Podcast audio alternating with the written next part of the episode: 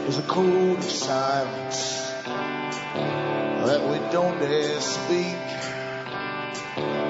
There's a wall between us and a river so deep. We keep pretending that there's nothing wrong. There's a code of silence and it can't go on.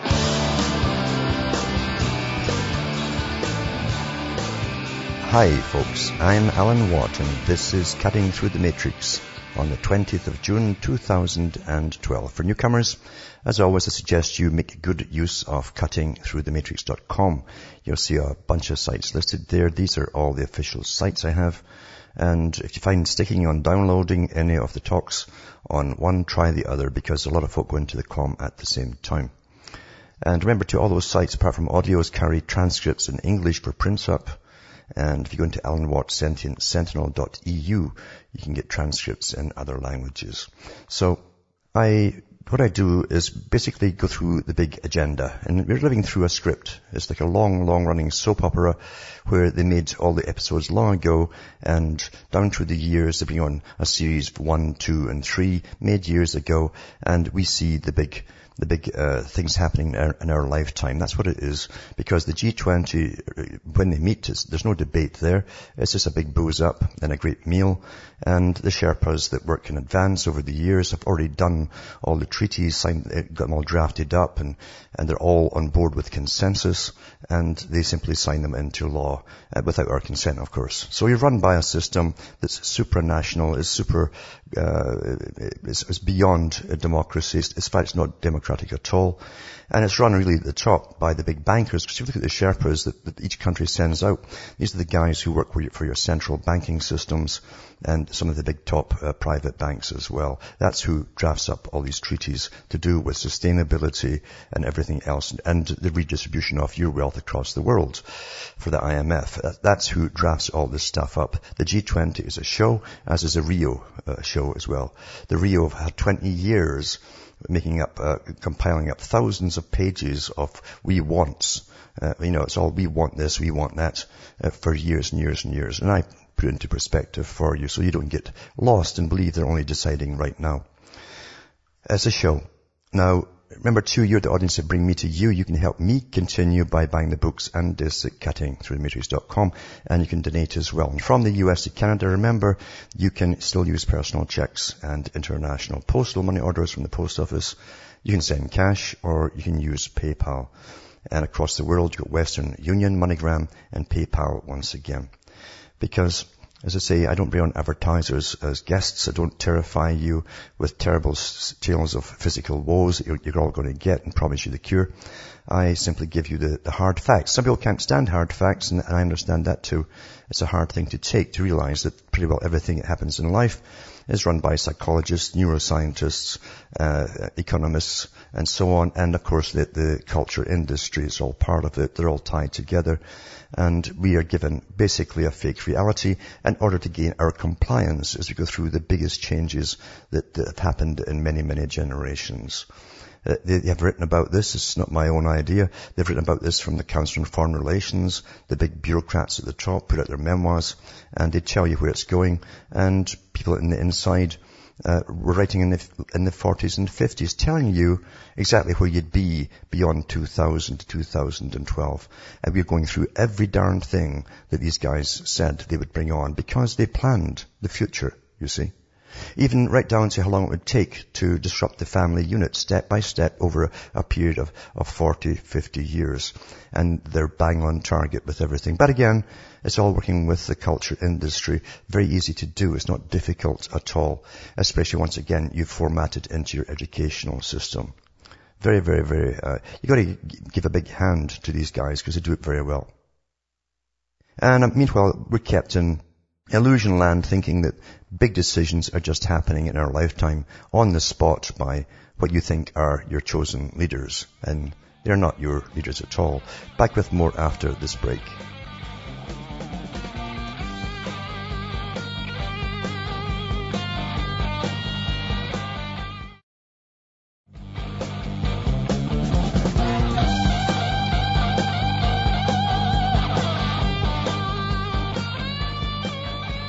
Hi folks, we're back, cutting through the matrix, and it truly is a crazy world if you really believe in the system and you believe you're on the cutting edge at the forefront of change, and that somehow you've got something to do with it. That's actually insane. But in reality, you're living through a script that literally is easy to run because the whole idea was invented and dreamed up by money boys in the 1800s that formed their big gigantic clubs and decided to take over the world, all the resources in it, including people.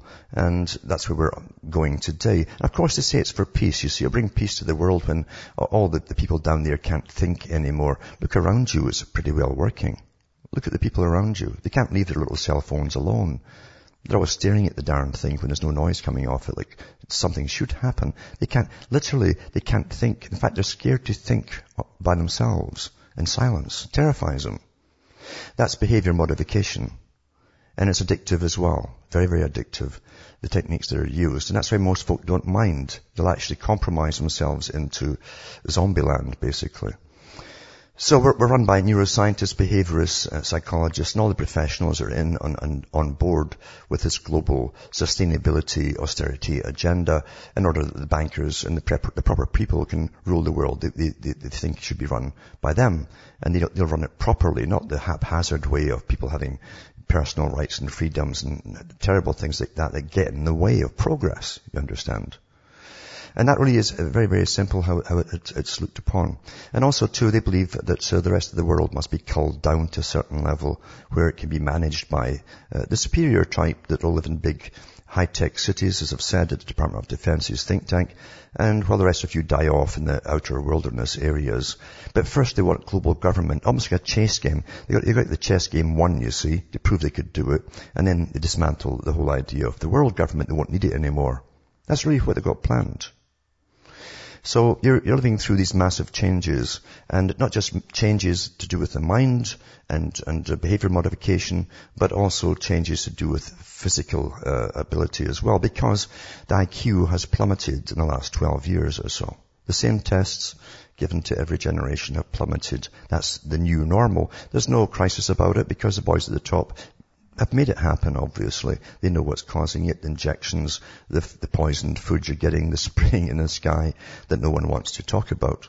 And we're living in a Disney world indeed. But it's a kind of horror show at the same time if you are awake and you see it all going on. But again, most people get caught up in the now, you see. Even though they study and you say, yeah, that's true, you know, they had all these meetings for the last 100 years about this part of the agenda, that part of the agenda, and so you make sense of the continuity of it all. They still get caught up when the media suddenly blurts out some story to do with this present stage of it, and you're right back in the present and in the now, and we're on the cutting edge again, and you're lost. Or vote for so-and-so. Vote for so-and-so, and you spin your wheels for 4 or 5 years and do nothing because this guy is going to do it all for you. And then he joins other teams and things like that, which is standard politics. As I said before many times, if voting changed anything to help the public, it would be made illegal. And it would. Because you're not living in democracy. You're post-democratic. In fact, democracy was a sham to begin with. The elite had no intentions of giving rights to the general people. Their whole intention is to take them away from you because you're all technically insane according to the American Association of Psychiatry and the World Association of Psychiatry. We're all technically insane at the bottom. We make insane choices, insane decisions, and the better people, you see, have got to manage us all one way or another. And that's what all of this is about. Plus bringing you down in numbers, thinning the herd, and making more money for themselves as they do it all through fees, taxations, carbon taxes, energy taxes, etc., etc., until you have nothing left to spend and buy that extra chocolate bar. In fact, you won't be able to afford the chocolate bar with all its energy taxes tacked on top of that too. Now, there's a good little cartoon out on austerity, and they're giving you the wonderful, great success story of Latvia, you see, on austerity. They've come through it all, you see. And this is the wonderfulness of great success story at Latvia. I'll put that up tonight for you to have a chuckle because it's more truthful than the rubbish you're reading in the mainstream papers. Also tonight, and we've known this before, when the Stuxnet virus came out, We know, which was eventually admitted, that the US and Israel, the militaries had both combined to make it, you see. And of course, the Flame one came out after that one, and now again they admit, Israel and the US developed the Flame computer virus to slow Iranian nuclear efforts, the officials say, Washington Post. Now, do you feel safe with these characters who have the ability to hack computers that deal with nuclear facilities all over the planet? And what happens, for instance, when they create some sort of alert at one of these facilities and the computers are supposed to kick in automatically and deal with this and shut valves off and turn valves on? Of course, they won't say when they've caused the problem. They'll say, oh, look at that, a meltdown happened. They'll keep their mouths shut, of course. This is the beauty of covert cyber attacks from the very countries that are always prattling about the world having cyber attacks against them. They're at the forefront of doing it themselves. And they can look to cause meltdowns anywhere across the planet. Think about it, folks. You're paying for this with your tax money. Think about it.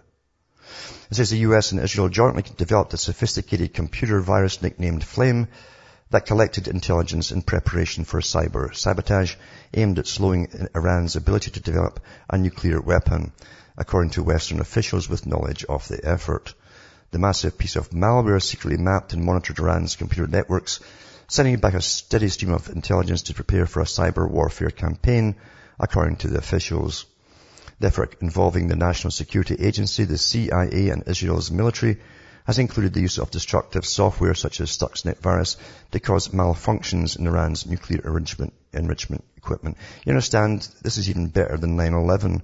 You can simply make any nuclear reactor melt down by switching off all its backups, and stand back and go, oh, look what's happened, there must be terrorism. And then give you a whole bunch of new laws to take all your rights away.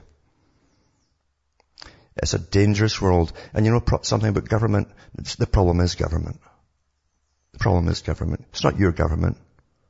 They're all on board this world agenda. At all costs, the end justifies the means. Whatever it takes, in other words, to get it through, they will do. That's where we are. And sustainability, they're all down having their big feasts down at Rio. And of course, they've got the G20 on the go as well. So they hop back and forth to the two meetings. Same people.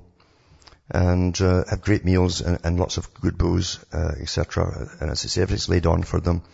And then they sign all the draft treaties that have been written up over many, many years and presented to the public as though they did it themselves. They don't even read them. These politicians don't even read the bills, especially the omnibus. But who can? When you're given 6 seconds to comment on it, how could you read thousands of pages? But these treaties, you know, have to affect all of our lives to bring us into a single economic system worldwide. Just, again, look at the Milner Group a long time ago, the Royal Institute of International Affairs that morphed out of it, the Council on Foreign Relations. That's all came out of it across the whole planet. These are the guys who run the world, who think they know better than anyone else how it should be run. But the bankers are at the top, because that's who started off the whole kit and caboodle of the Milner Group and the Royal Institute of International Affairs. But they're into sustainability. There's too many of you at the bottom. Now, Charles Galton Darwin said that very well in his book, very clearly, as he boasted on behalf of his own class, you might say.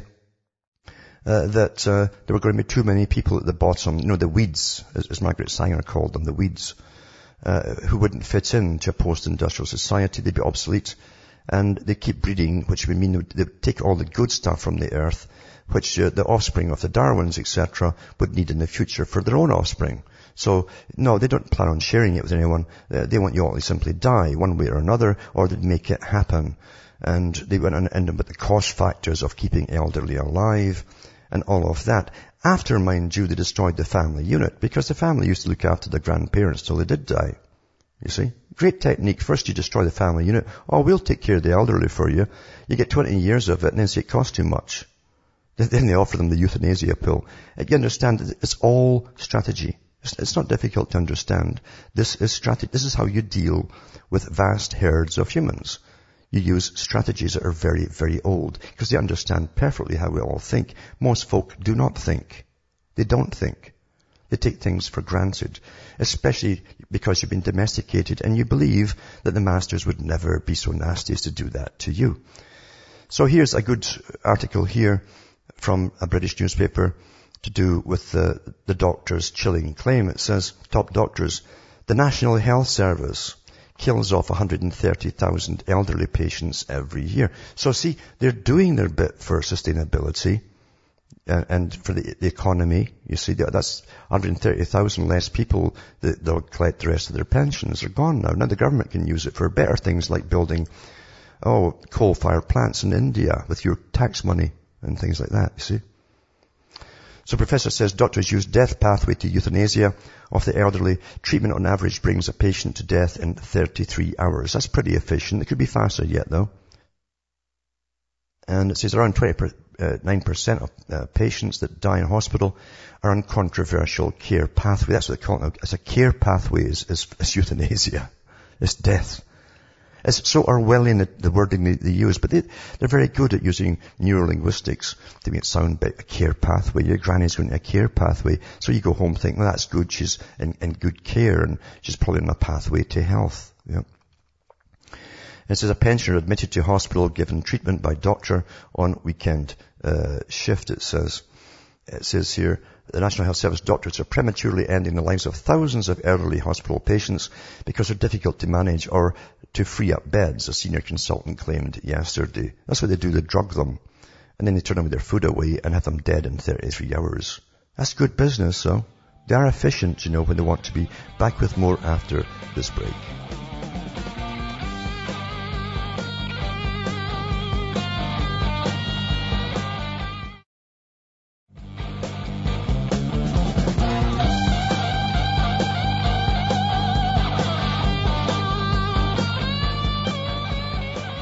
Hi folks, I'm back cutting through the matrix, talking about the real system and how it works and how everything's got a double meaning, that's often an opposite meaning in reality, very Orwellian, and have care pathways in Britain and other countries to bump off the elderly in 33 hours. That's their method right now, because they're too cheap actually to give them the euthanasia pill. That'll come next when they start making it in China and they get it for a cent or two.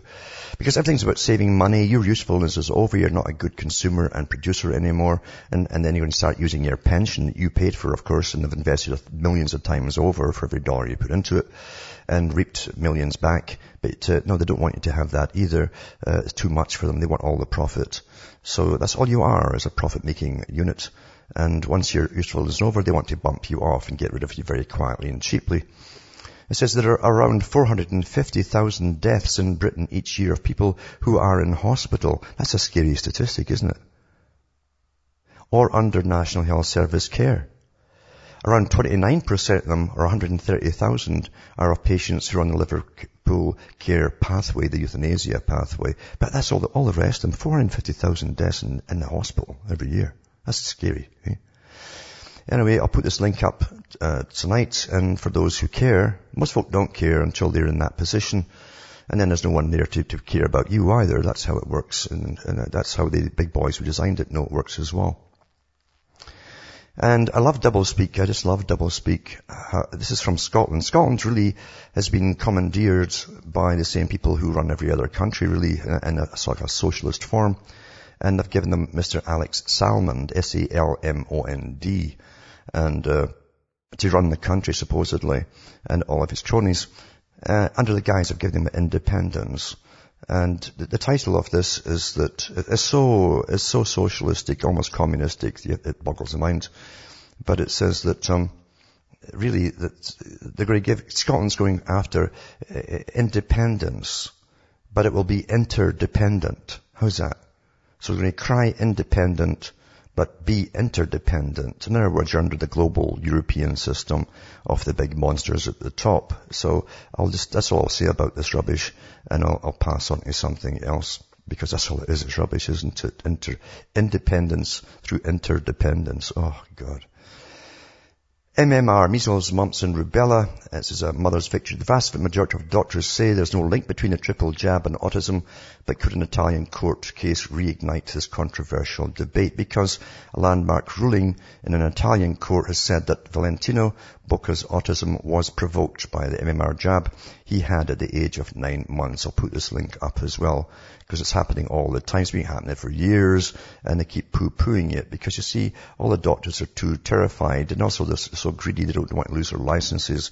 They'd rather keep going and lie and give the babies these jabs, seeing the outcomes, and collect their big fat paychecks. That's the reality of medicine. And millions will see pensions slashed by up to 20% as the new economic union rules are set to send annuities plummeting, it says. So the old age pension with £100,000 pension pot could see retirement income plunge by £1,167 per year. I would say plus inflation and everything else involved. So this article here goes on. It says millions of people could see the value of their pension slashed by 20%. Those with a £100,000 pension fund could be more than £1,100 per year worse off.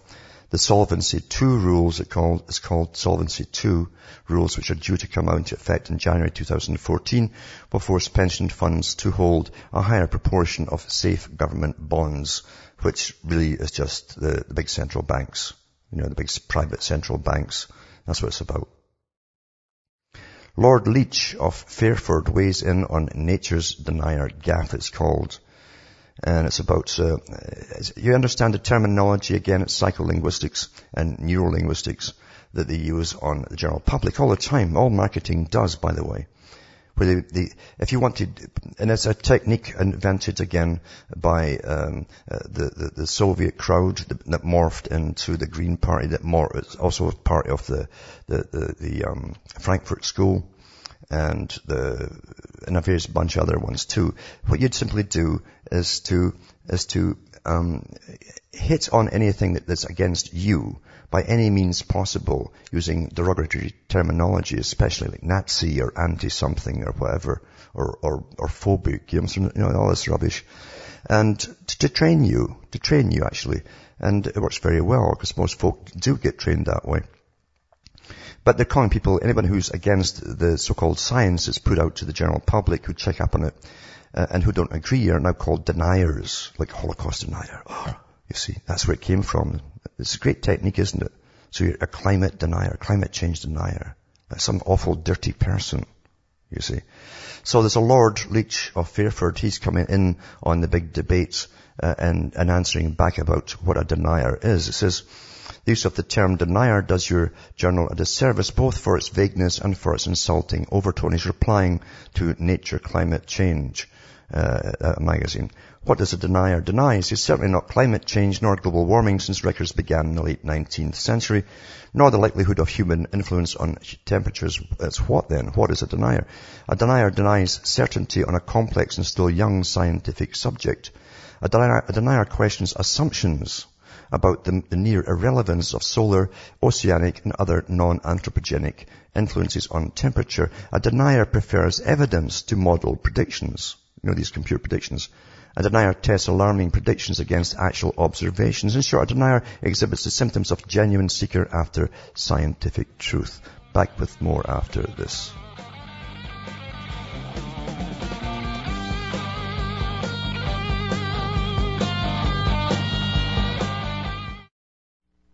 You're listening to the Republic Broadcasting Network, because you can handle the truth.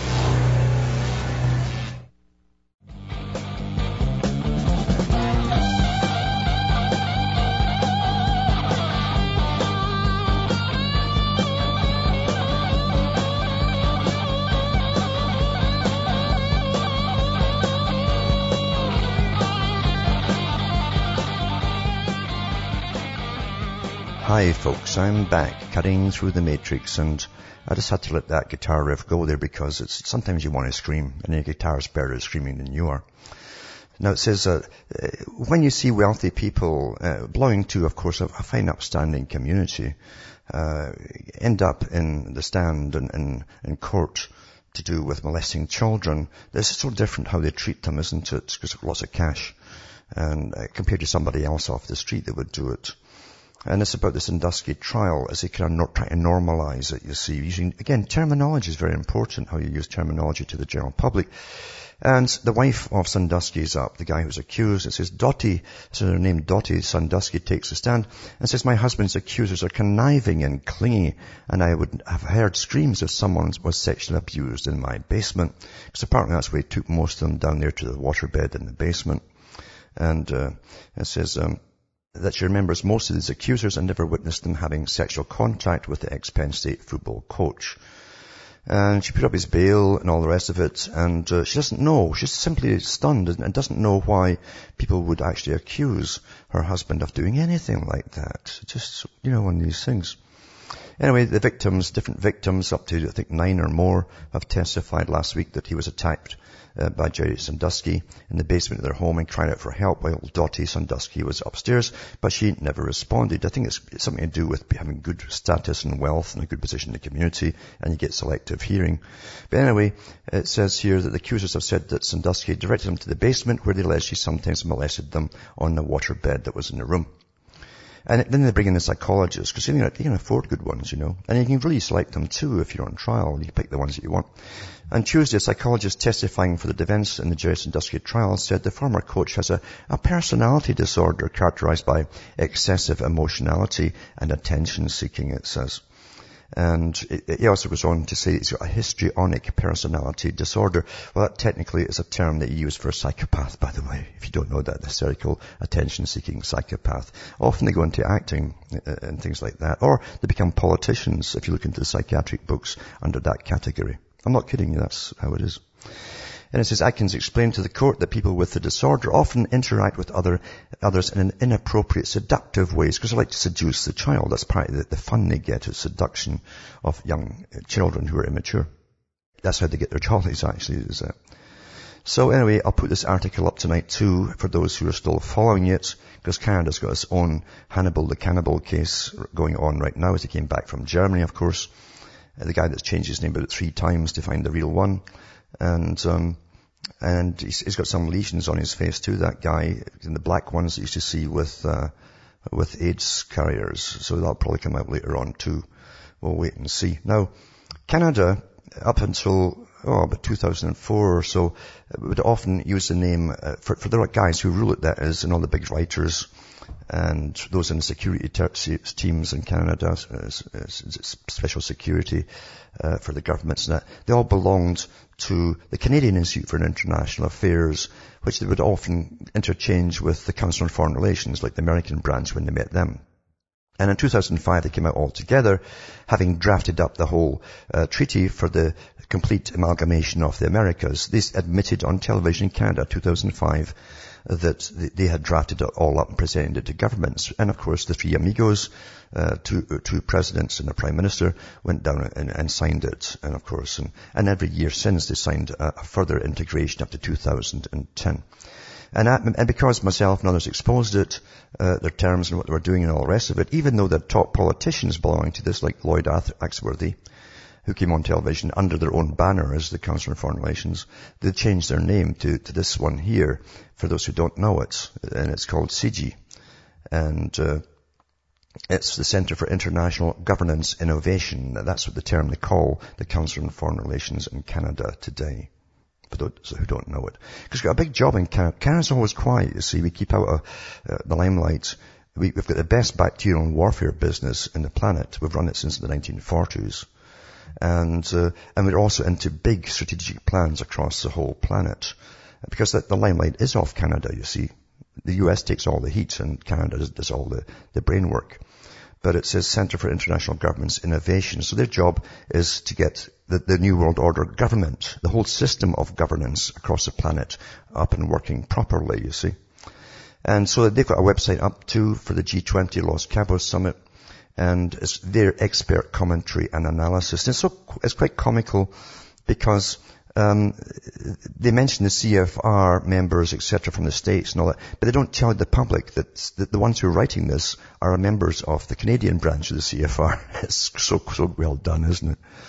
So it says a G20 meetings leading Los Cabos, access to CIGE blogs, CIGE, videos and publications for expert commentary and analysis. So they give you what you're supposed to think, and all media then in Canada follows them because they have their members and the heads of all media, just like the CFR does in the States. And television too, and all the rest of it. So wherever they publish something, you can bet your bottom dollar that's what's coming up, and that will happen, whatever they say, because they're all work on it to make it happen. Canadian airports are being wired with listening equipment that will record conversations. We're already getting watched, but now they want to have your record conversations as well. Sophisticated cameras and microphones to put passengers at the Ottawa airport under greater scrutiny than ever before. And this is airports and border crossings across Canada are being wired with high-definition cameras and microphones that can eavesdrop on travellers' conversations, according to the Canada Border Services Agency. So whenever you go down to the borders, just have regular chit-chat, talk about movies and things. Otherwise, you'll be suspicious, because there's a little post put up all on the way that can, as you slow down in the lineup, they're listening to everything that you're saying. A CBSA statement said that the audio-video monitoring and recording is already in place at unidentified CBSA sites and airports and border points of entry as part of an effort to enhance border integrity. And also that wonderful terminology, isn't it? You see the microchips work. To enhance border integrity, yeah. We're not going to spy on you all. No, we're enhancing border integrity, infrastructure and asset security and health and safety. Maybe they're listening for your coughing, eh? As part of the work, it says the agency is introducing audio monitoring equipment as well. It's important to note, it says, that even though audio technology is installed, no audio is recorded at this time. It will become functional at a later date, the CBSA spokesman Chris Keeley said in a written statement. But whenever that occurs, the technology will record conversations, the agency said in a separate statement in response to questions from the Ottawa citizen. So, yeah, no permission, nothing, just ram it on ahead for your, to enhance security, safety, and health even. Oh, that's not too bad, eh? Now, one of the Gaia scientists, you know what the Gaia Mother Earth nonsense they came out with is part of this big movement for the greenies and bringing us into sustainability, meaning poverty for all the masses. And remember, the Green Party was invented by Madeleine Albright's grandfather, who was the best pal of Stalin. He worked with them all the time. And they came up with what happens at the end of communism, when we're supposed to interlock with the West. Remember, it was eventually to merge with the West into a system not quite communist, not quite capitalist, but that's what we're in today. And so they created the Green Party, and that's what came out of the Soviet system, thanks to Madeleine Albright's granddad. But they came up with the Gaia idea to just get the young folk interested. Oh, Gaia's going to fight back. Gaia's a living organism. Oh, it's the mother goddess, all that stuff. And then they brought out James Lovelock, of course, with all these massive predictions of, oh, doom and gloom. And well, he's cracking up. Actually, he's fracking up, this guy. Because now he's changed his whole tune. It says now he's got another zinger the Greens will be none too happy to hear in the middle of the Rio Plus 20. That disturbance in the force felt earlier today was a wailing and gnashing of teeth heard from eco-followers worldwide when they heard the father of Gaia say the much-hated and maligned fracking process is okay. I can't wait to see the Romulans and the McKibbenites spin this one, it says, except from The Guardian by Leo Hickman. Given that Lovelock predicted in 2006 that by this century's end, billions of us will die. Oh, you're all going to die. And the few breeding pairs of people that will survive will be in the Arctic where the climate remains tolerable. This new laissez-faire attitude to our environmental fate smells and sounds like a screeching of handbrake turn, as he's changed his tune. Indeed, earlier this year, he admitted to the MSNBC in an interview reported around the world with somewhat mocking headlines along the lines of doommongers recants, he says, that he had been extrapolating too far in reaching such a conclusion and had made a mistake in claiming to know with such certainty what will happen to the climate. I mean, he was one of the top gurus of the we're all going to die group, you know, unless. Mind you, Prince Charles tried that back then too. He said, what, 3 or 4 months to fix it all, or we're all dead. We're still all here. So he came out with the same prattle again.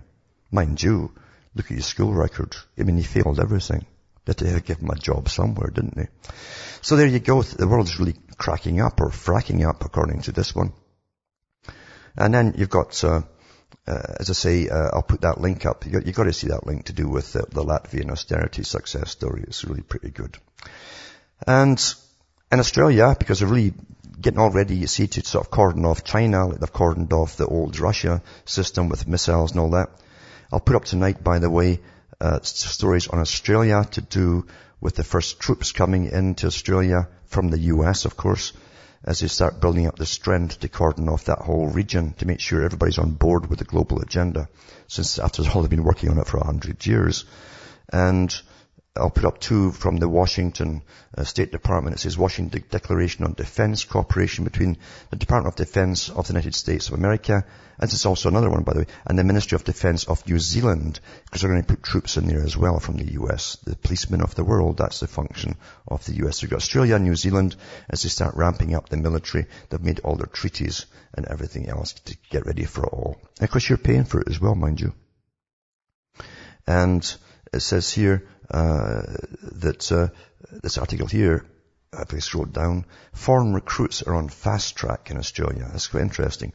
See, understand, there are no countries. It's like the movie Network. There's no countries anymore. There's only international corporations with the big international moneylenders at the top of them, who generally own the corporations, by the way, if you didn't know that. And all this stuff about reality and your nation and you're proud to join the military, it's all guff. It's called guff, by the way, you know, because they just use you, like, as mentioned the other night there, what Kissinger said, that soldiers, especially in America, he was talking about in the military, he says soldiers are simply dumb, stupid animals who are to be used for foreign policy. He's quite right in that respect, because, you see, you're given propaganda but never truth. Enough propaganda to get you angry to go off and kill, the ragheads, or the gooks, or whoever it is today, you see. And the Japanese during World War II, look at all the old recruit posters. You see these little Japanese with big, big round eyeglasses on, because they're all supposedly short-sighted and with kind of buck teeth, big long teeth like a rat. That's how you demonize the enemy. But it doesn't matter, the public. There's always young guys ready to join up because they're stupid. They haven't got any wisdom. And they all think they're immortal at that age too. So the big boys that use you to plunder so that they can steal the land and the resources of other countries, they actually say that you're dumb, stupid animals. That's a great quote from Kissinger. The Australian Defence Force will beef up, and it's the same in Australia. Foreign recruits. See, everybody's depending now on foreign recruits. After Parliament passed a law to allow family members to become citizens in just 90 days. How's that, folks? In the past, the spouse and children of a foreign soldier, sailor or flyer joining the Australian military had to be permanent residents for 4 years before they could qualify for citizenship.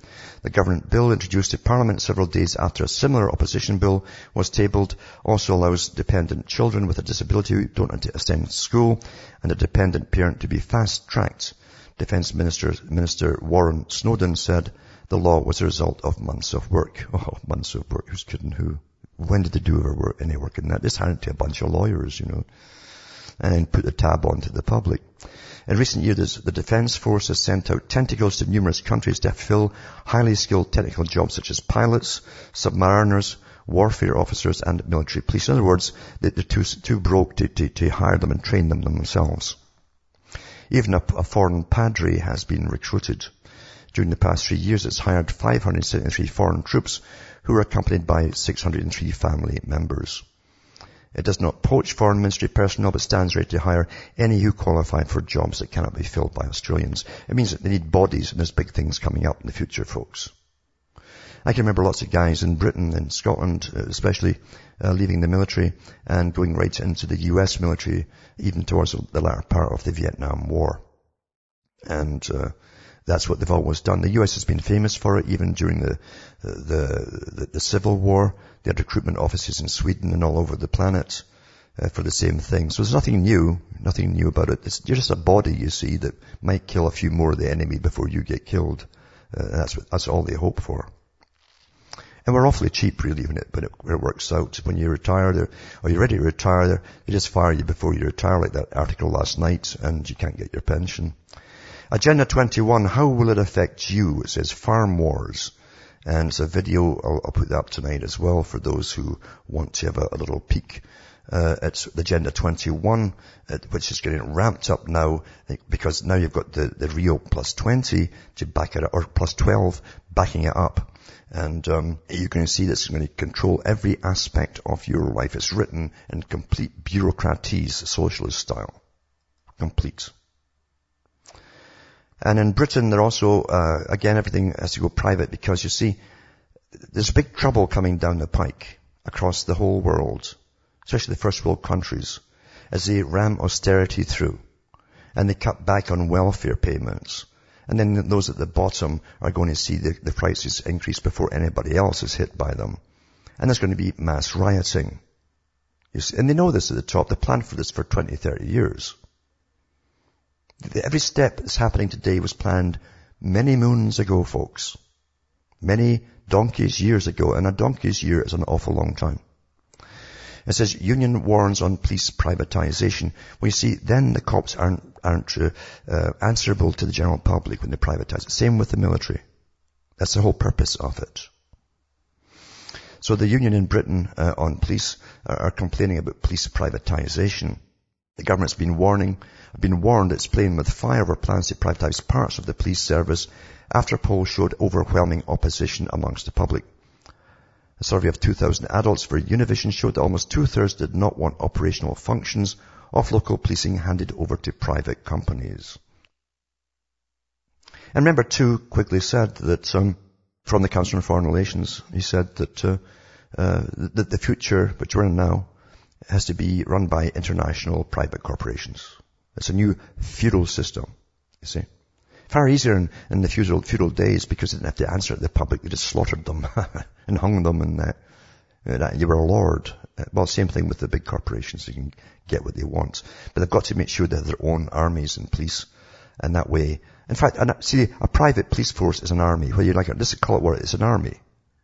They're all in uniform. And their job is to do what their bosses tell them. You're the peasant, you're the bosses. Back with more after this.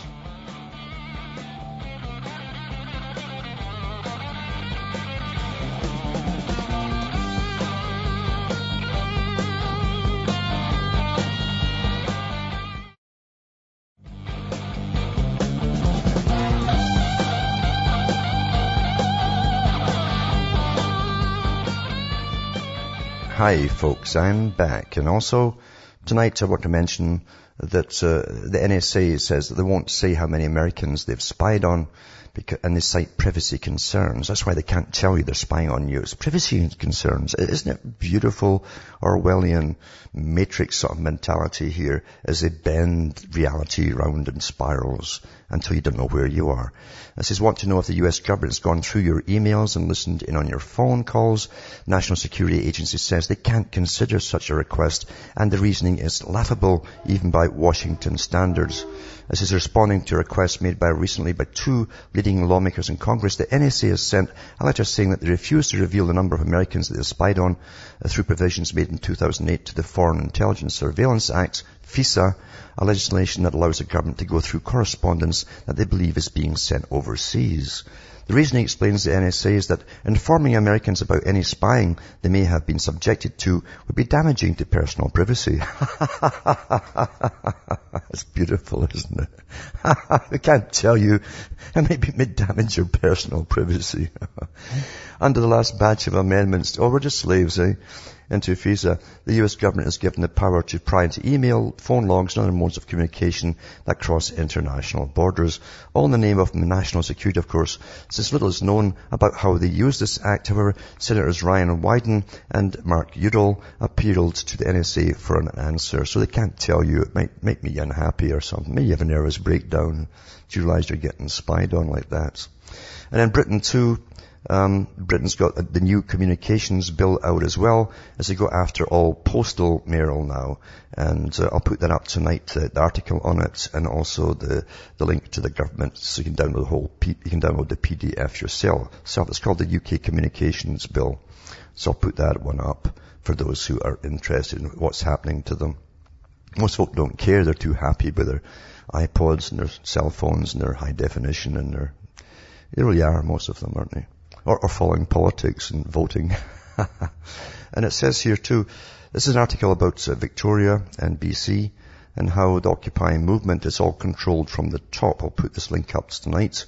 It shows you some of the top players in it that are professional NGO leaders funded by the big players that are so well known and by the big foundations. I'll put this one up tonight as well. And also to do, I'll put up the first contingent of US Marines arrive in Darwin, 200 of them. They want to go up to 2,500, and there'll be a lot more than that eventually. And it says that because you see, India and China, China pulled itself up by its own bootstraps, apart from the fact that we funded China into existence as it is today, through the IMF and the World Trade Organization, all your tax money, plus deals to buy all their stuff, etc. We made China what it is. So now that we've made it what it is, it may become too powerful. And we're in the process now of putting all your tax money, the redistribution of wealth, a la Karl Marx and Lenin, to India. It's doing the same with India. So we're pumping up India that might be a future enemy. So why are we doing it in the first place? Huh? It's what a game the bankers play with us all, eh? So they have to go into the China Sea, just in case, just in case, you see. As we make them all wealthy, we've got to make sure that we start paying now for troops to monitor them all, and air forces, and all the rest of the usual hoopla. Because, folks, you're living a fantasy. A fantasy. And most of you follow the Pied Pipers and never figure it out. From Hamish Marcella from Ontario, Canada, it's good night, and may your God or your gods go with you.